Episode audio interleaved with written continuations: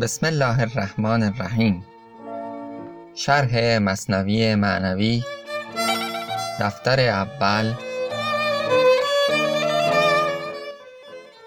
حکایت مرد بقال و توتی و روغن ریختن توتی در دکان.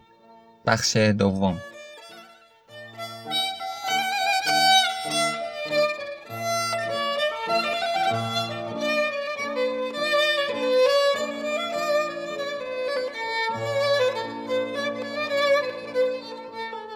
در اپیزود قبل دیدیم که مولانا در مخالفت با قیاس برای بار دیگری حکایت مرد بقال و توتی رو مطرح کرد و در ادامه اون توضیح داد که چگونه می‌تونه مقایسه و قیاس یک امر ناپسند و نادرستی باشه. او گفت که مردم عادی خودشون رو با انبیا و اولیا مقایسه کردن و بدین طریق دست به قیاس اشتباهی زدن. دیدیم که در آخر اپیزود قبل یک بیتی آمد که جز که صاحب سوق کشناسد بیاب او شناسد آب خوش از شور آب. تنها کسی می‌تونه اون تمییز رو داشته باشه اون درست و غلط رو می‌تونه تشخیص بده که ذوق داشته باشه. درست مثل کسی که ذوق چشیدن آبی رو داره و میدانه که اگر این آب رو بچشه از صحت چشای اون برمیاد که بتونه بفهمه که این آب شیرین هست یا تلخ هست یا شور هست. همینطور هم هست در عالم معرفت و ذوق داشتن در عالم معرفت. این حکم رو داره. کسی که اون ذوق رو داره چون پیامبر یا چون اولیا اونها می‌تونن معرفت رو تشخیص بدن راه درست رو از غلط رو تشخیص بدن و حق رو از باطل تشخیص بدن. و این ذوق هم برآمده از لطف الهی است. هر کسی دارای این ذوق نیست و این چیزی نیست که با یادگیری به دست بیاد. مسلما به همین خاطر هم اسمش هست ذوق. چرا که آن چیزی که با یادگیری به دست میاد اسمش چیز دیگه ای باید باشه. آن معرفت ذوقی که خاص اولیا هست و بعضی در تفسیر هم به اون اشاره می‌کنن مثل عین القضات همدانی در تفسیر قرآن در کتاب نامه ها به ذوق خودش اشاره می‌کنه. به این معناست. این یک لطف الهی است که شامل حال بعضی ها میشه. ادامه میدیم این ابیات مولانا رو در این قسمت ابیاتی که بسیار عمیق هستند و گاهن دارای تفاسیر بقیده بندی عقیر نادرستی شدن. البته یک پرتوهای بسیار خوبی رو استادان مصنوی معنوی که شهر دادن این ماجرا رو بر این ابیات انداختن. ما هم از اون شهرها استفاده می‌بریم اما در موقع مناسب اونها رو هم نقد خواهیم کرد. سحر را با معجزه کرده قیاس هر دو را بر مکر پندارد اساس.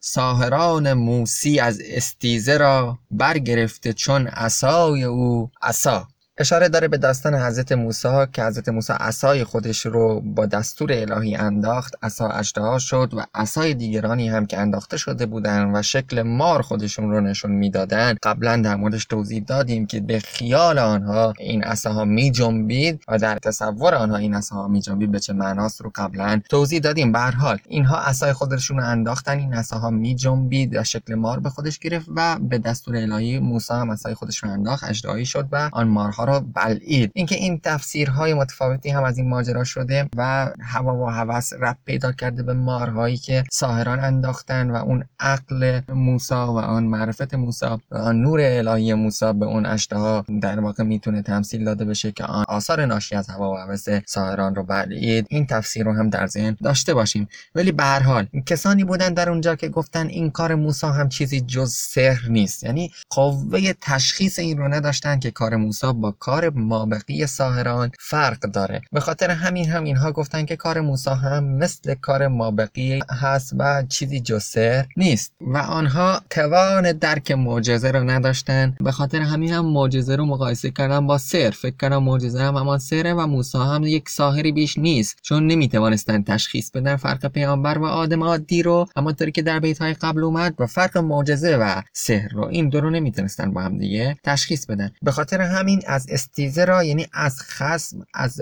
جدل از سر دشمنی از استیزه. این ساهران میگن ساهران موسی عصای او رو مثل عصای خودشون فکر کردن هست. مثلا قبل از اینکه اون عصا رو هم در واقع اندازه چنین پنداری رو شاید اونها داشتن.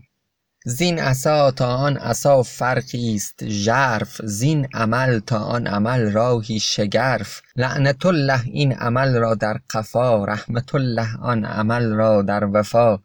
در حالی که این اصلا با اون اصلا فرق زیادی داره و راه بسیاری هست از این عمل تا آن عمل را عجیب و بلندی هست. فاصله ای که میان این دوتا عمل وجود داره. عملی که لعنت خداوند رو پشت سر خودش در قفا به دنبال داره و عملی که رحمت خداوند رو به خاطر وفای در عمل در وفای اون عمل به دنبال داره. وفا در برابر عمل الهی در بندگان خاص خداوند همیشه وجود داره. هر مؤمنی هر بار هر عملی رو که انجام بده در وفای الهی قدم گذاشته به خاطر وفای به عهد الستی که یک زمانی اون عهد رو در واقع با خداوند بسته و در اینجا اشاره هم داره به وفایی که موسی کرد در مورد انجام امر الهی. هر دو اشاره رو می‌تونه داشته باشه. کافران اندر مری بوزین تب آفتی آمد درون سینه تب.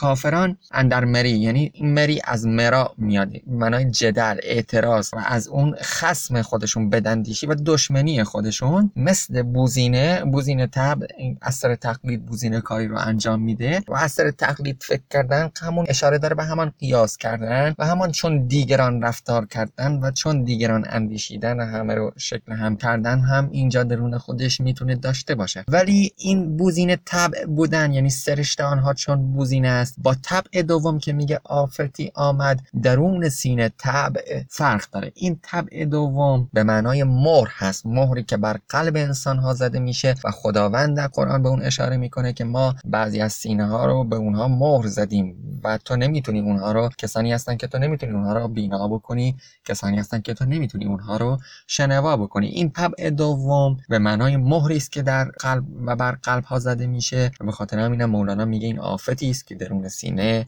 وجود داره. هرچه مردم می‌کند بوزینه هم آن کند که از مرد بیند دم به دم. اینجا مولانا میگه چرا گفتونم بوزین تب هستن؟ هر کاری رو که آدم انجام میده میمون هم اثر تقلید اون کار رو انجام میده بوزینه هم اثر تقلید اون کار رو انجام میده. او گمان برده که من کردم چو او فرق را کی داندان استیز رو؟ این آدم جدلکار یا آن بوزینه یا این بوزینه تب این آدم لجوج و جدلکار و خسمندیش کی می‌دونه که کاری که اون می‌کنه با کاری که آن پیامبر می‌کنه آن اولیا می‌کنه آن ولی می‌کنه فرق داره. هر دو کار یک کار نیستن. این اثر جدل خودش اینطوری میاندیشه و چون بوزینه است که فقط تقلید می‌کنه و فکر می‌کنه در کار تقلیدی خودش اصل اون کار رو هم انجام داده. این کند از امر و او بهر ستیز. بر سر استیز رویان خاک ریز. یکی به خاطر امر الهی اون عمل رو انجام میده. یکی هم چون می‌خواد جدل بکنه با اون نفر این عمل رو انجام میده. آیا این دو عمل یکسان هست؟ یعنی شما می‌بینی که دو صورت هر دو عملی رو انجام میدن. هر دو عمل هم صورت اونها شبیه به هم دیگه است. شاید کسی از دور ببینه میگه هر دو یک کاری رو انجام میدن. اما اگر یک نفر از روی امر الهی اون کار رو انجام بده از روی آن ذوق و معرفت و نور الهی آن کار رو انجام بده با کسی که از روی تقلید از آن نفر آن هم برای جدال و دشمنی کردن و خصمندی اندیشی این کار انجام بده خیلی متفاوت هست و راه بسیاری میان این دو وجود داره. آن منافق با موافق در نماز از پی استیزه آید نی نیاز. وقتی یک منافق میاد توی نماز کنار یک موافق وای میسه موافق به معنای یار همراه. شاید موافق به معنای آن کسی که دل و زبانش با همدیگه هماهنگ و سازگار هستن. آنچه که زبانش میگه دل هم گواهی میده برش و آن عملش و آن ایمانش یکی هست. اون فرد فرد موافق هست. ولی منافق آن کسی است که در دلش چیزی رو داره که در زبانش چیز متفاوتی هست. یعنی زبان اون چیزی رو میگه که با دلش هماهنگ نیست. این میشه منافق درو. کسی که با مؤمنان میشینه میگه من از مؤمنانم و با کافران میشینه میگه من از کافرانم. یا به صورت کلی میگه من مؤمن هستم و عملش چیز دیگه ای رو نشون میده. اینها منافق هستن. ولی همین منافق میاد و نماز می‌خوانه که از ویژگی منافق اینه که همراهی می‌کنه با مؤمنان. و با موافقان کسانی که دل و زبانشون یکی است یا با یاران و همراهان میاد کنار اونها وای میسه من نماز می‌خونه ولی این نماز خوندن اون از سر نیاز نیست. این نماز خوندن اون از سر امر الهی یا نیاز هم نیست. بلکه از سر استیزه است از سر جدل و خسم است. در نماز و روزه و حج و زکات با منافق مؤمنان در برد و مات. مؤمنان را برد باشد عاقبت بر منافق مات اندر آخرت. مثل یک بازی میمانه که منافق و مؤمن هر دو دارن این بازی رو انجام میدن. گرچه هر دو بر سر یک بازیند هر دو با هم مربزی و راضیند این دو دارن با همدیگه یک بازی رو انجام میدن. ولی آن کسی که می‌بره اون فرد مؤمن هست که در نهایت در آخرت برد اون معلوم میشه و آن کس که میبازه منافق هست. منافق در این بازی مات میشه. اگر این بازی رو به شطرنج تشبیه بکنیم آن وقت در این شطرنجی که اینها دارن میبازن منافق مات خواهد شد در نهایت و این مؤمن هست که پیروز میشه. اینها هر دو بر سر یک بازی هستند اما در این حال یکی از اونها اهل مرو هست و یکی از اونها اهل ری هست. هر دو با هم مروزی و راضی هر دوتا دارن با هم دیگه سر یک بازی نشستن دارن یک بازی رو انجام میدن. بازی که در نهایت به مات شدن منافق به گفته مولانا می انجامه. ولی در سر این بازی یکی از اونها اهل مرو هست یکی از اونها اهل ری هست. این به چه معناست؟ گفتن که به خاطر آنکه مرو در شرق ایران در متون آمده مرو در شرق ایران و ری در غرب ایران بوده. شاید این تفاوت میان این دو شهر رو از این لحاظ داره میگه که تفاوت میان انسان هایی که از این دو شهر میان رو بیان کرده باشه و تفاوت میان منافق و موافق رو و مؤمن رو هم مثال زده باشه. از یک طرف دیگه میگن چون مروی ها اهل مرو اهل سنتی بودن که تعصبی داشتن بر روی این مذهب خودشون و اهالی ری شیعه مذهبانی بودن که بر روی شیعه مذهبی خودشون تعصب داشتن. و اینجا مولانا داره به این معنا این دو رو به کار می‌بره. یعنی یکی اهل مرو به این معنا و یکی اهل ری به این معنا هستن در حالی که بر سر یک بازی هستن.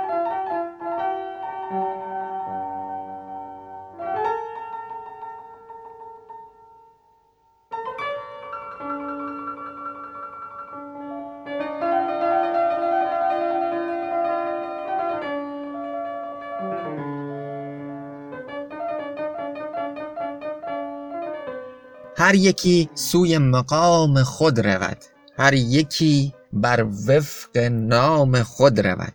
مولانا اینجا مبحث نام رو پیش می‌کشه مبحثی که بسیار مهم هست. مشارهان این ابیات به نظر بنده عقیر یک سری اشتباهی کردن و فکر کردن که مولانا در اینجا داره نام رو از معنا به صورت کلی جدا می‌کنه بجز این ملا هادی سبزواری که یه کمی اشاره کرده به موضوع تطبیق نام و مدلول خودش. من اینجا یک اشاره به این موضوع داشته باشم. شاید در یک اپیزودی که درباره فلسفه دوم باشه به اسم و فلسفه اسم اون رو اختصاص بدیم. ولی به هر حال اسم هر اسمی که ما میاریم بر زبان میاریم هر حرفی که می‌زنیم واژه‌ای که بر زبان میاریم اگر اسم چیزی باشه آن چیزی که در واقع این اسم اسم آن چیز هست رو مسما می‌دانیم به نام اون اسم. یعنی اسمی هست برای مسمای خودش و به مسمای خودش این اسم اشاره داره. این اسم آیا با مسما یک امر کاملا متفاوت و متمایز هست بین اسم و مسما کاملا جدایی وجود داره یا نه؟ اسم بر مسما منطبق میشه و بر اون انطباق داره و با او یکی هست. این یک پرسش هست و این پرسش رو گویا مولانا داره اینجا بهش جواب میده. عقیده خودش رو در مورد پاسخ به این پرسش مطرح می‌کنه. و این چیزی نیست که مولانا فقط در اینجا در مثنوی معنوی اون رو مطرح بکنه. دیدیم که در ابتدای نینامه هم مولانا گفت که سر من از ناله من دور نیست. بعضی ممکنه این مصر مولانا رو اینطوری ببینن که خود این ناله خود این زبان خود این واژگان همان سر و همان راز هست پس اصالت رو بدن به همین واژگان و اسمها و زبان و این هم دور از آن چیزی نیست که مولانا واقعا میگه. چرا که در داستان دیگه ای هم گفتن و حرف زدن از راز هستی رو خون به خون شستن مینامه و میگه خون به خون شستن محال است و محال. یعنی همین زبان رو از جنس راز هستی مینامه در اون داستان که اگر بهش رسیدیم مفصل آن را شرح خواهیم داد انشاءالله. و این به این معناست که مولانا اعتقاد داره به تطبیق اسم و مسما. مولانا اعتقاد داره که هر اسمی از ذات آن چیز خبر میده و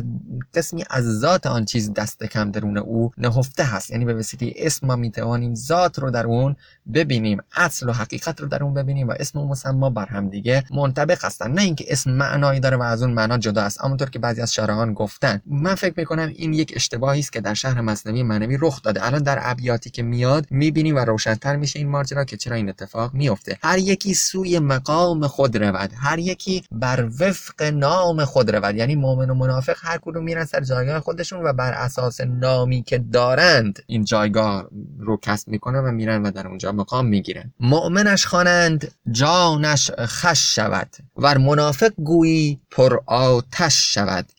نام او محبوب از ذات وی است نام این مبغوز از آفات وی است. اینجا واضح مولانا داره این چیزی رو که ما گفتیم میگه. امیدوارم که در شهرها به این اشاره بشه در آینده. که نام مؤمن به این خاطر محبوب هست. میگه مولانا میگه اگر شما یکی رو مؤمن صدا بزنی خوشش میاد. اگر به یکی بگی منافق بدش میاد. این بد آمدن از چیست؟ آیا وقتی که این نام رو میشنوه جز بدین معناست که این نام از ذات آن نام یک چیزی درون خودش داره که این بدش میاد از اون ذات؟ و مؤمن از ذات آن مؤمن یک چیزی درون خودش داره. یعنی این نام مؤمن از ذات اون مؤمن چیزی درون خودش داره که این مؤمن از شنیدن این نام خوشش میاد. میگه چیزی جز این نیست که این با ذات خودش در ارتباط هست. میم و واو و میم و نون تشریف نیست. لفظ مؤمن جز پی تعریف نیست. باز هم تاییدی بر همین ماجرا. لفظ مؤمن برای تعریف هست برای شناخت ذات هست برای انتباق اسم مسما هست و برای بزرگ نمایی یا برای مبالغه یا برای شرف دادن و برای اینجور چیزها نیست. گر منافق خانیش این نام دون همچو کجدم میخلد در اندرون. گرنه این نام اشتقاق دوزخ است. پس چرا در وی مزاق دوزخ است؟ اکنون مولانا بار دیگه داره آشکارسازی می‌کنه. این نام خودش از دوزخ برگرفته شده. اشتقاق دوزخ هست. خود این نام اشتقاق دوزخ هست. وگرنه چرا باید مزاق دوزخ درش باشه؟ یعنی این خوش آمدن و خوش ها در این نام ها باشه. اما طور که نام مؤمن اشتقاق جنت هست اشتقاق بهش هست. نام منافق هم اشتقاق دوزخ هست. و به خاطر همین هم این خوش آمدن ها و نیامدن ها به این نام ها مرتبط میشه. زشتی آن نام بد از حرف نیست. تلخی آن آب بحر از ظرف نیست. حرف ظرف آمد در او معنی چو آب. بحر معنی اندهو ام کتاب این دو تا بیت بوده که شارحان رو بران داشته که بگن معنا و اسم در مولانا با هم دیگه متفاوت هست و مولانا داره اینجا اشاره می‌کنه که اسم از معنای خودش متفاوت هست و آن بد ها و خوش ها رو ما از معنای اسم می‌گیریم نه از خود اسم. اما اگر با بیت های قبل که شهر دادیم این بیت ها رو کنار هم دیگه بگذارید می‌بینید که مولانا داره هر دو رو با هم دیگه میگه. مولانا داره میگه که این نام خودش اشتقاق دوزخ هست و اینجا میگه این نام از حرف نیست که زشت هست. یعنی حرف حرفی که این نام رو ساخته نه خود نام. خود اسم منطبق بر مسما است در عقیده مولانا. ولی این انتباق به خاطر این جزء حرف های این نام ها نیست بلکه به این خاطر هست که این معنایی داره که باش منطبق هست و مثل آب دریا که درون ظرف میریزیم و شوری آب دریا از ظرفی که درون اون ریخته میشه یا از اون فضایی که دریا درون قرار داره به هر دو صورت نیست. در این حالی که آب باید از شکل اون ضعف رو به خودش بگیره. این نام باید یک چیزی از ذات خودش رو درون خودش داشته باشه اما آن خوش آمدن ها و نیامدن ها برمیگرده به معنی و معنی هم مسلما با اسم رابطه ذاتی داره. اینجور باید این حرف مولانا رو فهمید و در بیت بعد میگه حرف ظرف آمد. حرف مثل ظرف که برای آب هست حرف هم ظرفی برای آب. در اون معنی چو آب معنی در اون قرار داره. بحر معنی که دریای معنی است. انده او ام کتاب. اشاره داره به آیه قرآن که خداوند گفت انده او ام کتاب. و اینجا به این معنا هست که ظرف های این معانی امور متغیر هستند. و همچنین اگر ما بخوایم این بیت مولانا رو منطبق بکنیم بر آیه قرآن که میگه یمحو الله ما یشا و یثبتو و عنده ام کتاب یعنی خداوند چیزی رو که بخواد محو می‌کنه چیزی هم که بخواد اثبات می‌کنه و نزد او ام کتاب هست. باید بگیم این دنیا دنیای محو اثبات هست. در اون هی چیزها میان و میرن ایجاب و سلب میشن و همچنین اشاره داره به اینکه ما آیه ای رو نسخ نمی‌کنیم مگر اینکه بهتر از اون رو میاریم و این بهتر آوردن و نسخ کردن آیه ها جز در این دنیا نیست. اما در پیش خداوند آیه ای نسخ نمیشه در ام کتاب همه چیز یکسان هست. چیزی نسخ نمیشه چیزی امر قابل تغییری نیست. و معنای واقعی همه اینها برمیگرده با آن ام کتاب و باید اینجور فهمید مولانا رو که همه این اسامی منافق و مؤمن اصل آنها برمیگردد با ام کتاب اصل آنها برمیگردد به یک منشأ ثابت اصل آنها برمیگردد با آن امر غیر قابل تغییر. اما آن چیزی رو که نشان میدن امر متغیر هست درون امر متغیر قرار می‌گیرن. همانطوری که مثلا روح درون بدن که امر متغیری هست قرار می‌گیرد معنی هم در ظرف خودش که حرف هست قرار می‌گیره. اما این دو با هم دیگه یک رابطه ذاتی دارن و نمیشه این رابطه ذاتی رو انکار کرد. همونطور که مولانا میگه که این نام خودش اشتقاق دوزخ هست بحر تلخ و بحر شیرین در جهان در میانشان برزخون لا یبغیان اشاره داره به آیه از سوره الرحمن مرج البحرین یلتقیان بینهما برزخ. لا یبغیان. وقتی که دو تا دریا با هم دیگه تلاقی می‌کنن بینشون یک برزخی هست که این دو تا دریا با هم به هم دیگه تجاوز نمی‌کنن درون هم دیگه قرار نمی‌گیرن. بین اینها یک برزخ یک حائل. برزخ به معنای حائل. یک واسط بین این دو تا دریا قرار می‌گیره که مانع از این میشه که آب دریای اول به دریای دوم به صورت مستقیم در ارتباط باشه. این آن چیزی است که آیه سوره الرحمن میگه و همین جمع مولانا از اون مراد داره. به معنای اینکه بحر تلخ و بحر شیرین همیشه میانشون یک برزخ با یک حائلی وجود داره و میان منافق و مؤمن این گونه هست و میان این لفظ ها و نام ها این گونه هست. یعنی اصالت نام ها آن نام رو در تطبیق با مسمای خودش بدونیم من اینطوری می‌بینم این ماجرا رو. و میگه دان که این هر دو یک اصلی روان برگذر زین هر دو رو تا اصل آن. ولی همین دوتا هر دوتا اینها از یک اصلی واحدی برمیان و شاید مولانا منظورش همان ام کتاب اشاره به این موضوع باشه و اگر تو از هر دوی این لفظ بگذری از لفظ منافق و مؤمن بگذری که شرح این ماجرا شرح بسیار طولانی است و به نظرم مولانا به عمد اینجا فقط یک اشاره می‌کنه و از این امر میگذره. چرا از لفظ ایمان و کفر باید گذشت؟ از نفاق و ایمان باید گذشت و چگونه باید گذشت این قابل توضیح نیست همانطوری که عطار هم در ابتدای منطق التیر این رو میگه و میگه در واقع به ورای ایمان و کفر رفتن رو مثال می‌زنه. این به چه معناست؟ جز در همین متون عرفانی توسط کسانی که اهل ذوق باشن قابل دریافتن نیست و شرح آن هم شرحی است که چندان مناسب این وضعیت. نمی‌بینم تا بخوام به اون بپردازم نه مناسب خیشتن نه مناسب این وضعیت. زر قلب و زر نیکو در ایار بی محک هرگز ندانی ز اعتبار. اگه می‌خوای طلای درست و غلط رو تشخیص بدی اصل طلا رو از غیر طلا و تقلبیش تشخیص بدی باید محک داشته باشی. محک سنگی بود که به وسیله اون آزمایش می‌کردن. طلاها رو با هم دیگه و میفهمیدن یک طلا چقدر حقیقی است چقدر طلای واقعی هست و چقدر نیست و اینطوری از هم دیگه اون طلا رو تشخیص می‌دادن. هر که را در جان خدا بنهد محک مر یقین را باز داند. او ز شک همینطور هم است که وقتی شما طلای واقعی از غیر واقعی و تقلبی خودش رو به وسیله محک تشخیص می‌دید همانطور هم اگر خدا درون یک نفر محک بگذاره او می‌تونه یقین رو از شک تشخیص بده راه شک آمیز رو از راه یقینی تشخیص بده و بدانید که در متون دینی ما در قرآن به ویژه همیشه غیر ایمان شک دانسته میشه و آن فرد مؤمن به یقین مطلق در واقع دست یازیده و به اندازه که به یقین رسیده ایمان داره و این مورد هست که مولانا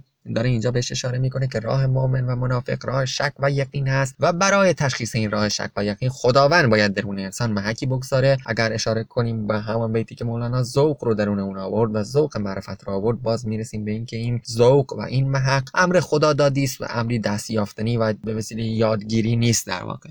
تا اینجا باز یک سری ابیاتی رو دیدیم که در مورد قیاس مولانا گفت و شهر داد این ماجرا رو و قیاس بین منافق و مؤمن بیشتر اتفاق افتاد. در اینجا دیدیم که از نام ها و اسم ها سخنران مولانا آنها رو در این حال که اشتقاق دوزخ می‌دانست از معنای آنها می‌دانست آن خوش آمدن ها و نیامدن ها رو هر دو رو کنار هم دیگه گذاشت مولانا و از اینها صحبت کرد و رسید به آنکه باید مهکی درون انسان باشه تا قوه تمیز داشته باشه و بتونه اینها رو یعنی خوب و بد رو از هم دیگه تشخیص بده. همانطور که ساهران آنهایی که قوه تمیز داشتن تونستن حق رو از باطل تشخیص بدن و به موسی ایمان آوردن. اسای موسی آمد و حق بود و باطل رو در واقع از میان برداشت به گونه ای شاید اینطوری ما بتونیم این موضوع رو ببینیم. و آنهایی که حق و باطل رو می‌تونستن تشخیص بدن قوه تمیز داشتن آنها به موسی ایمان آوردن آنها همان مؤمن هستند و آنها هم کسانی هستند که خداوند در جان آنها محک و معیار رو قرار داده. آنها می‌تونن به وسیله این محک و وسیله ذوق و معرفتی که دارن. خیر و شر رو از هم دیگه و حق و باطل رو از هم دیگه تشخیص بدن. بگذاریم قسمت سومی هم برای این اپیزود وجود داشته باشه چرا که ابیات هم کمی مورد بحث هستن و لازم می‌بینم که یک قسمت سومی هم برای این ابیات وجود داشته باشه. این قسمت دوم رو به پایان می‌بریم. و السلام علیکم. ورحمة الله وبركاته.